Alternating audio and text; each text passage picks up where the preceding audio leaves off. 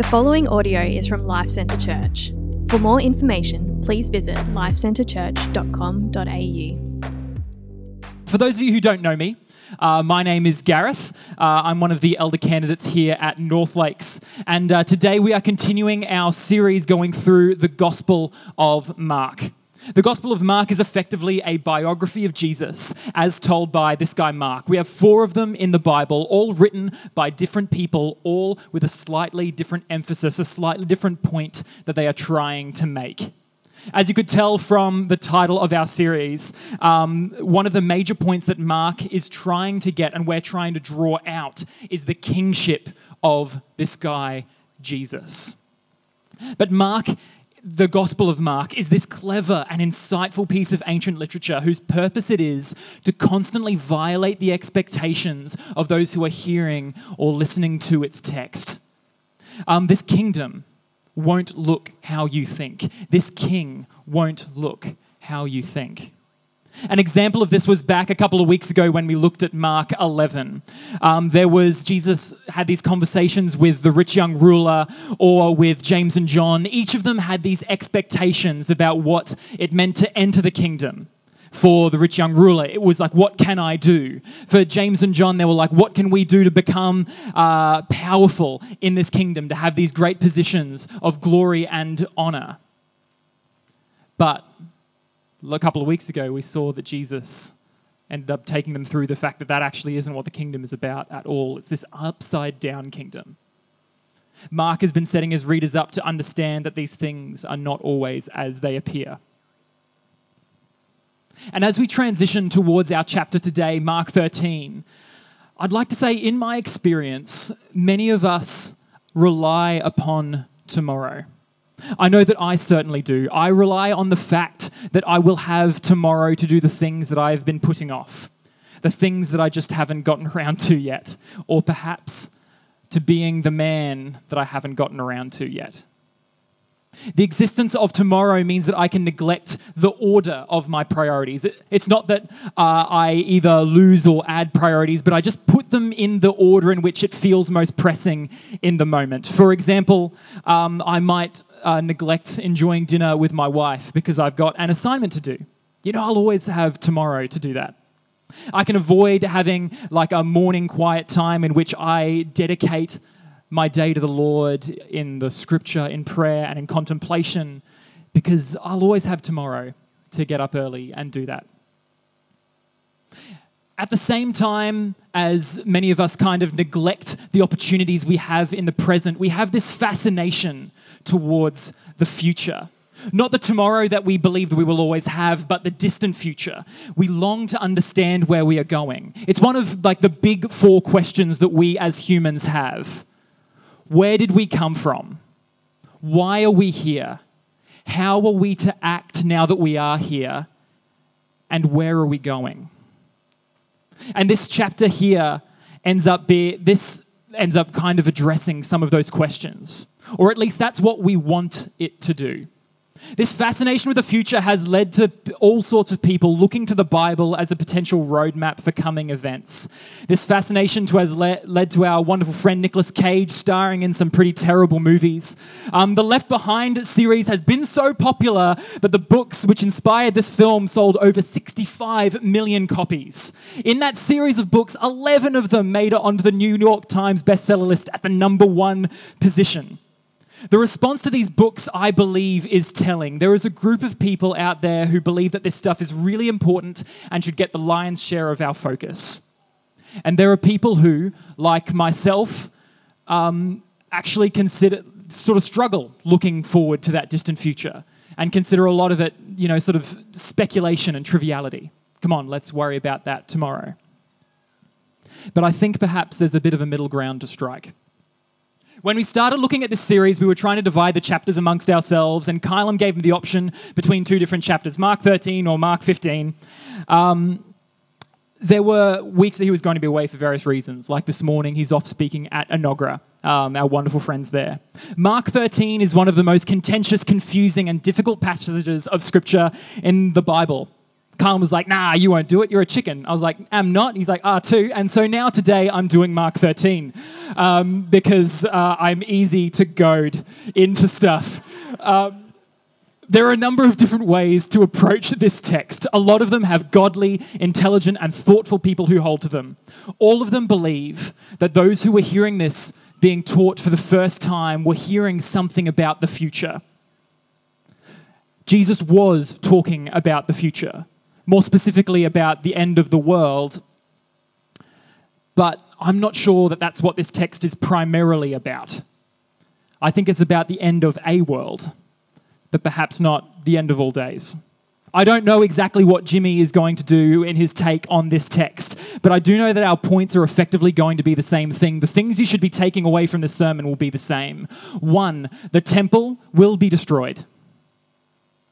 Two, Jesus is coming back and 3. The point of this passage is not primarily on the future, but it's meant to, for us to reflect upon the way that we think and act in our present moment and live in faithfulness. So, let's quickly pray together. I know that I need it. Um, and then let's get stuck in. Father, thank you so much for the opportunity to come here together, to open up your word, and to hear your voice. I pray that as we look at these difficult texts, many of us might have preconceived notions or opinions coming into it, Lord. But I pray that we keep the main thing the main thing. Lord, may we focus on the fact that you are coming back. You will make this world right. You will wipe every tear from, eyes, from our eyes, and you will rewrite all of the hurt in this world in yourself. And I pray that we may be charitable to those who hold different opinions to us. And I pray that you soften our hearts and sharpen our minds to receive what your Spirit is saying to us this morning. As I speak, maybe, may there be more of you and less of me. Amen. I'm aware that a number of you here might be particularly excited about us doing this chapter where we're looking at the signs of the times, the abomination of desolation, and the coming of the Son of Man because you have a particular interest in eschatology or the study of the end times or the last days. As I said before, I am, however, not convinced that this is the primary subject matter of most of this chapter. That, however, is not the only way of looking at this text. Some believe that this text is entirely about a series of events that happened in AD 70, 70 years after the birth of Christ. Others are convinced that this has nothing to do with those events and is purely about the end of this world as we know it and Jesus coming back. I am, however, going to articulate the view that is held by the majority of evangelical scholars, as far as I can tell. Um, that there are portions of this text which are about the events that happened in Jerusalem in AD 70, and there are, are events that are about the coming end of this age. So, let's get stuck in, having a look at the first few verses. Mark has gotten to a spot in this story where Jesus has just left the temple. Remember, the last couple of weeks, Jesus has been doing some teaching. He laid some smackdown with a whip that he made himself, and then he fielded a bunch of questions from some religious leaders who were trying to trick him up. But as Kylam kept saying, Jesus is wicked smart. Um, as Jesus and the disciples were leaving, one of them was like, Jesus, that place is totally rad. And it was. The temple was one of the seven great wonders of the ancient world. It was made out of these glittering white stones and precious metals and was in the process of still being constructed by Herod. But even then, under construction, it was beautiful. You remember Herod, the guy back at the start of the story who was trying to collect that census? He was this guy who was trying to build this temple partly as a monument to himself. Herod's plan was to build the most spectacular building that could have been imagined in this part of the world. And it would have been inconceivable that this building, which felt like this certainty, this immovable object, this symbol of God's favor on earth, could be destroyed. But Jesus, hearing them mention this building, casually remarked on the fact that there will not be here left one stone upon another that will not be thrown down. Jesus was in that moment predicting, prophesying, foretelling the destruction of that temple. And I'm not sure that in our context we can really appreciate how big of a deal this is. Not only architecturally, not only politically, but spiritually for the Jewish people. The temple was the place where heaven met earth, where the priests would enter into the sanctuary to be in the very presence of God. Without the temple, the people of God would have had no means of communicating with him or ministering to or being ministered to by him in the way that they had become accustomed. It was symbolic of God's favor. The destruction of this building would have been the equivalent of the end of the Jewish world as they knew it. Jesus then plunges into, and what we're going to be walking through, something called the Olivet Discourse, if you've heard those words before. Uh, discourse just means uh, spoken communication. Olivet is just a fancy way of saying that he said it on the Mount of Olives. Um, so, what we're going to be doing is going through from verse 4 onwards. The disciples then understandably pull Jesus up and ask the obvious question Tell us, when will these things be, and what will be the sign when all these things are about to be accomplished? Something that we tend to do is we read the Bible in our 21st century context, and sometimes because of that, we aren't as careful as reading the text as we could be. We often separate it from its moment in history. And we're in danger of reading the Bible in such a way that it makes it probably less true rather than more true when we try to apply everything to ourselves in our moment. The first rule when it comes to reading a text like this is that we need to try to understand how it would have been received by the original listeners and what the original author or speaker intended to say. And I believe that when Jesus was asked about these things, he was first and foremost responding to the actual destruction of the temple in Jerusalem, which is what he was just asked about. Although it must be noted that in a parallel passage, so the Gospels effectively all tell the same story with slightly different points. And in Matthew, there's a second part to their question What will be the sign of the destruction of the temple, and what will be the sign of your coming and the close of the age?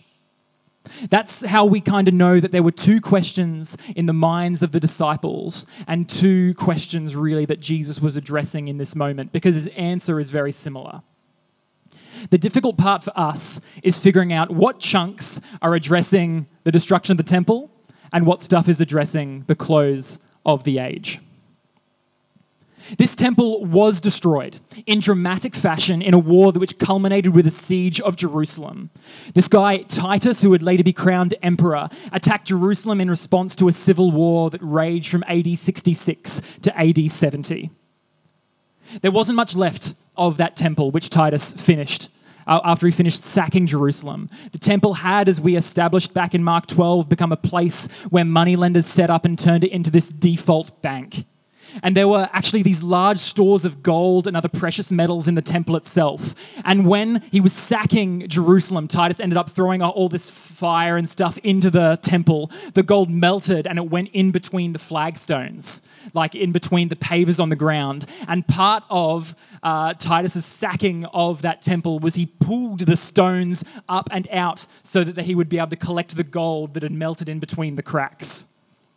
Um, Josephus, this Jewish historian of the time, reported that Caesar ordered the whole city and the temple to be razed to the ground. All the rest of the wall encompassing the city was so completely leveled to the ground as to leave future visitors to the spot no grounds for thinking that it had ever been established. Josephus also said no other city endured such miseries. As we start looking into some helpful chunks as we go through the text, what we have in verses 5 through verses 23, which we will get to, we're going through a lot of text today. I'm sorry, we'll be going really quick. Um, there are two general things. First, general instructions and warnings from verse 5 through 13.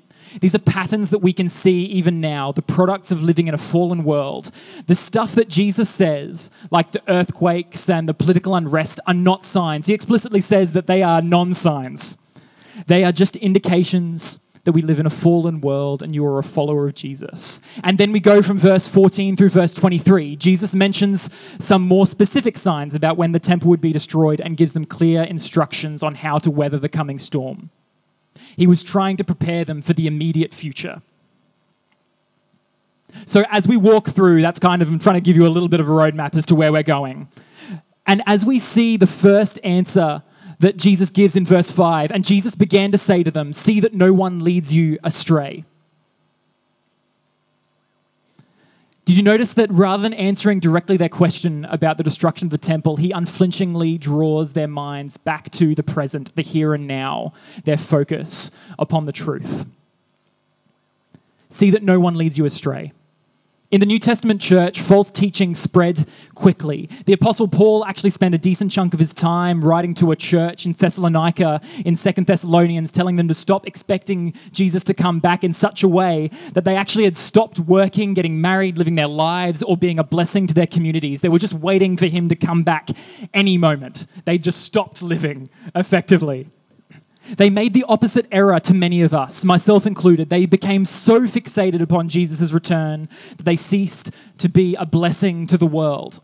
I often, however, become so fixated on the here and now that I forget that Christ is coming back. Jesus, however, begins to detail what the trials they should expect in the near future. From verse 5 and 6, he warns them about false teachers. These were plentiful in the days following Jesus. He then goes on to say that they would hear about national and environmental disasters from verse 7 and 8, and that there would be these hard times in the world around them. But that those were just the beginnings of birth pains. They were the signs of something coming, not the thing being there itself. They were contractions, not the baby. You don't want to get those confused. Um, Jesus then moves on from verses 9 through 13 to being talking, talking more specifically about some sufferings that his followers would experience. This description of betrayals, mockery, rejection by family and friends, are actually a pretty good description, almost like a table of contents of what the disciples suffered in the book of Acts. That book of Acts was this book written by this guy who wrote the book of Luke uh, which was an account of the church in the years following the death and resurrection of Jesus. We also see in there um, that in verse 10, and the gospel must first be proclaimed to all nations. Some people fixate upon this as this missionary verse, that Jesus won't come back until it's gone all the way over the world. Um, I'm unconvinced, however, that that's really the, intent, the authorial intent of that verse. Um, it was very common to be thinking of all nations in that time to just be what's outside of their immediate people group. Um, they thought that, uh, that all nations had been fulfilled by the end of Acts, as it had gone from Jerusalem, Judea, Samaria, and to the ends of the earth. Um, we see that style of um, poetic exaggeration all the way through the New Testament. I would then like to draw your attention, however, away from some of this minutiae, because I don't really think it's the point of the passage. We see two glorious promises. The first we see in verse 11 that for those who are under trial, who are being persecuted because they are Christians, the Holy Spirit will be with them and give them wisdom on how to best respond. And then in verses 12 and 13, we see that even when we are betrayed by our family, our brothers, our parents, our children, that Jesus will be with us and the one who endures to the end will be saved. Jesus is telling the disciples that there are hard times coming and that they should prepare themselves for the task ahead. But even though they need to do some work, they will ultimately not be forsaken, they will not be left alone.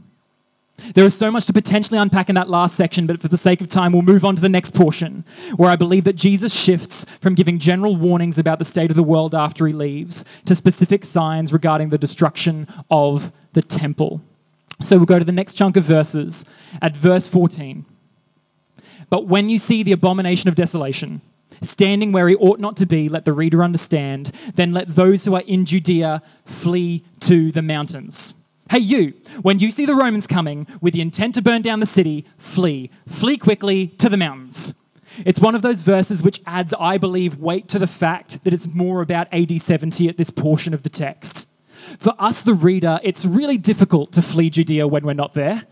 Um, it's um, for those who were readers at the time, they were living in Judea, and for many of them who survived this Roman purge, they actually fled to the mountains that, that this particular bit makes it difficult to specifically interpret about um, the end of the age.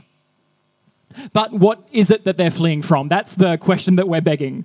The abomination of desolation. What's that other than the coolest title ever? Um, it's actually a title from uh, the Old Testament, the prophet Daniel, which most scholars believe was looking forward to this event that happened in the future of Daniel, but in the past of when they're reading, in AD 1, oh, sorry, in 168 BC, before the birth of Christ when the Syrian general Antiochus Epiphanes, another rad name, um, built an altar in the temple, sacrificed a pig, um, which was uh, like in the temple. Uh, some accounts say that he did it nude. Um, and, and, that, and that's horrific, um, you know, because it was this unclean animal in the Jewish sacrificial system, but also, poor pig. Um, uh, th- there was this outrageous and cataclysmic event which happened in the past when Jerusalem was sacked, their holy place was defiled. And I think that Mark was using this language to say, hey, something similarly horrific is going to happen again. He was saying, so it's like, hey, this thing that you remember, this is kind of coming back. But enough on that. How are we to respond, though? Jesus gives some really clear instructions in 15 to 18 to those who are listening to this passage talking about that abomination. Don't gather your stuff. Don't go back. Those days will be hard, hard for those who are pregnant. Frankly, with a heavily pregnant wife, all days are hard for those who are pregnant. Um, and I hope that it's not in winter. That's, that's what he's saying. He's saying, don't go back, don't grab your cloak, don't worry about anything else. If you see the Romans coming, just go. Then it goes on to describe how bad this tribulation, this suffering, this crazy event was going to be. There will be such tribulation as has not been from the beginning of creation that God created until and will never be. And if the Lord had not cut short those days, no human being would be saved. But for the sake of the elect, whom he chose, he shortened the day. This particular bit um, actually does make it a bit more difficult to interpret as it being specifically about what occurred in AD 70. Um, and some people would say, as, as I'm saying this whole time, there's lots of difference of opinion. Um, However, it is considered by the majority of evangelical scholars to be very reasonably a form of this prophetic exaggeration, this poetic language of describing this thing um, being terrible and there never being anything else as imaginably terrible as this because it actually really was. In AD 70, this short, intense period, there was, there was unimaginable suffering in Jerusalem. There was cannibalism, there was disease, there was death for this very short period of time. It makes sense to me that the general who read the Romans in the destruction of the temper, temple, Emperor Titus, to be that abomination of desolation. Um, who famously refused actually to be awarded the normal medals and the glory and the honor of conquering this city, and instead declared himself to be an embodiment of God's judgment against Israel. Some disagree um, and think that that text is talking about the Antichrist. I won't be going down that path today, um, but I do find it to be more compelling that it's related to this event. As we spin, further forward into Mark 13, we are looking at then the coming of the Son of Man.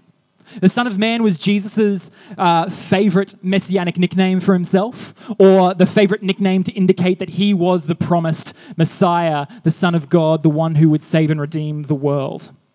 And we see what is likely a clear gear change from them talking about these events in AD 70 to the coming judgment, the last days. And I'd like to pause very briefly here. Many of us have this strange relationship, I think, with God's judgment. It can sometimes cause a certain distaste in our mouths. The fact that God will have this day of reckoning, of punishment. But I believe that there is actually something deep within us that longs for that. We look not only to the world around us, the inequality, the sickness, and the death, but also the harms that ourselves and loved ones suffer and we long for those things to be made right. This returning king won't sit idly by, excusing the heartache and the atrocities that people have suffered. And when the New Testament uses like the vernacular or the language of those days or that day, very commonly that's that New Testament writer saying the day of judgment, that coming end day. So when you read those verses through here, which I'd recommend you do in your own time, that you see this majesty of his return. And it seems to clarify that he's speaking about something other than the AD 70 event. But as we shift forward onto the fig tree, I know we're having to go really quickly through all of this. This passage here looks at how something can be learnt from how the fig tree responds to the change of season, to summer coming. Those who were hearing what he's saying should be on high alert for the signs that were detailed regarding the abomination of desolation. This is again which another passage which adds weight to it being about that AD 70 destruction of the temple. Verse 30 says, Truly I say to you, this generation will not pass away until all these things take place. A generation in this period was normally considered around about 40 years. And if the bulk of this passage was about the destruction of the temple in AD 70, then it appears to be no accident that it occurred almost exactly 40 years after these words were uttered. And it also makes sense that Jesus shifts again to talking about these things. These things will not occur. Um, that's that same language that he was referring back to in the question itself, referring to the destruction of the temple. But all of this today, which we've kind of quickly spun through, um, is about getting to this final section. No one knows the day or the hour. But concerning that day or that hour, Notice the return to that day, that kind of language, that kind of apocalyptic, end of days kind of language, indicating Jesus' return. No one knows. Not even the angels in heaven, nor the Son, but only the Father.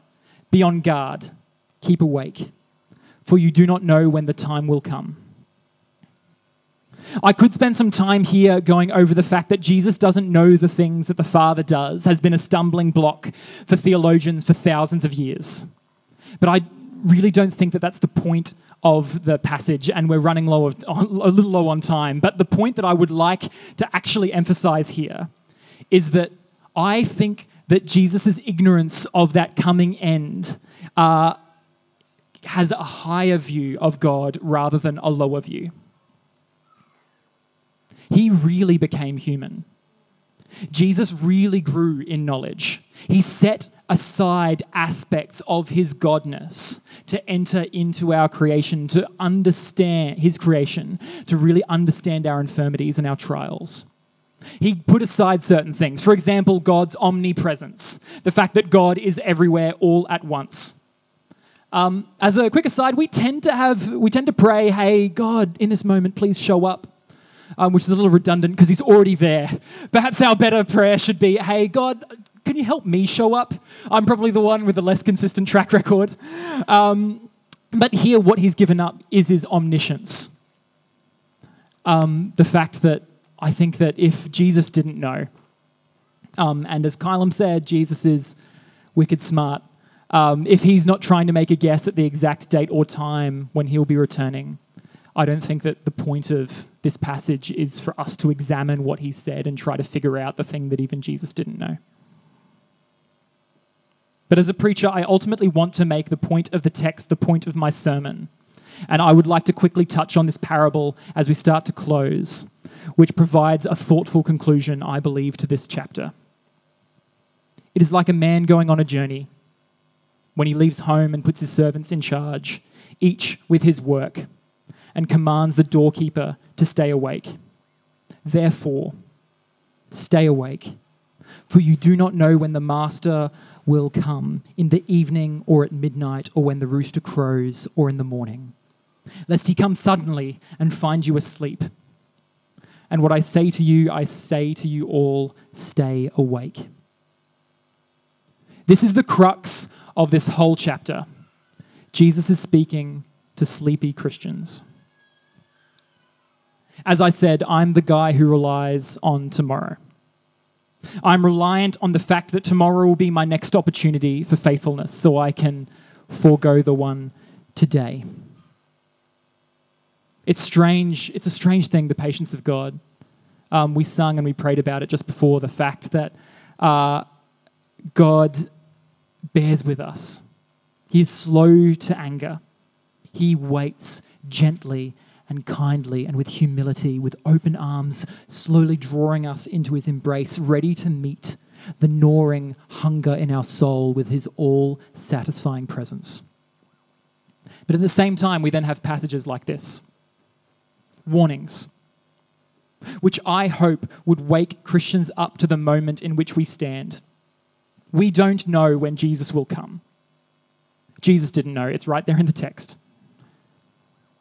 And in this parable, it describes a master who may return home and find the doorkeeper asleep at any time. The four moments, actually, that were mentioned in that text, um, in verse 35, in the evening or at midnight when the rooster crows or in the morning, those were the, the names of the four shifts that a Roman guard would take. And they'd normally have four different people taking each one of those shifts.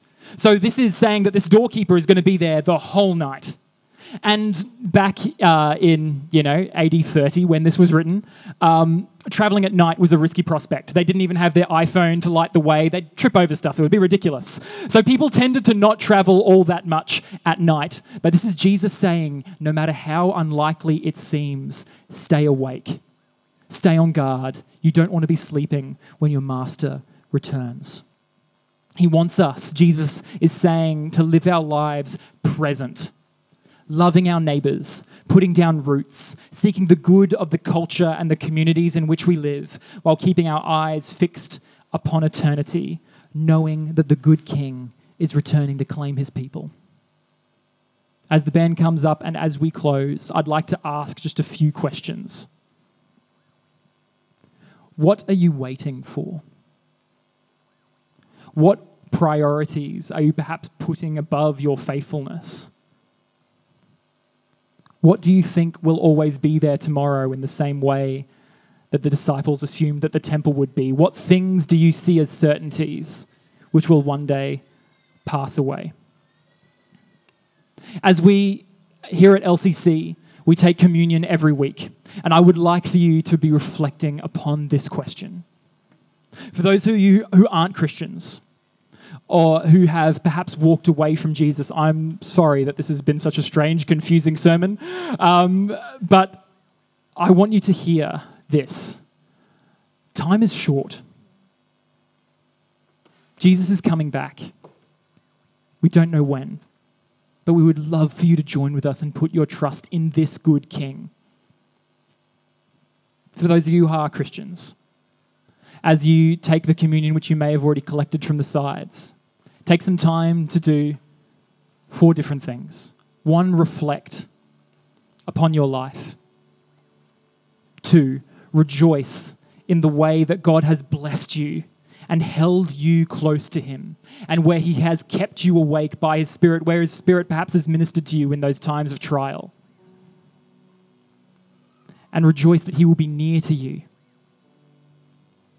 repent for being either too focused upon the future and trying to figure out the little minutiae of this passage, or perhaps like myself, repenting for the fact that I neglect the future for the here and now. I'm always trusting in tomorrow. And then finally, take that moment to accept the grace, that love, and renew your relationship and faithfulness to Him. Reflect, rejoice, repent, and renew.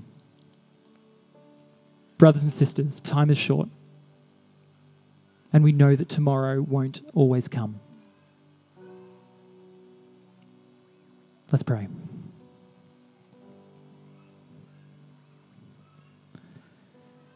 Father, when we come to difficult, confusing passages like this, it can be a potential source for division among your children. I pray that for us uh, who love the Bible, who love you, who long for your return, that we don't let this become a stumbling block for our for community. But we try to keep the main thing the main thing. That you will be with us that you will hold us fast, that your spirit won't abandon us, that you're coming back and you will make this world new. We pray all of these things in your Son's precious name. Amen. Thank you for listening to this podcast from Life Centre Church located in North Lakes. We exist to make, mature, and multiply disciples and communities that depend upon, declare, and display the gospel of Jesus Christ in all of life. If you would like more information about us, please visit lifecenterchurch.com.au. We provide our podcast free of charge. Please feel free to download the content and share it with others, but please do not edit or alter the content in any way without the written permission from the leadership of LCC.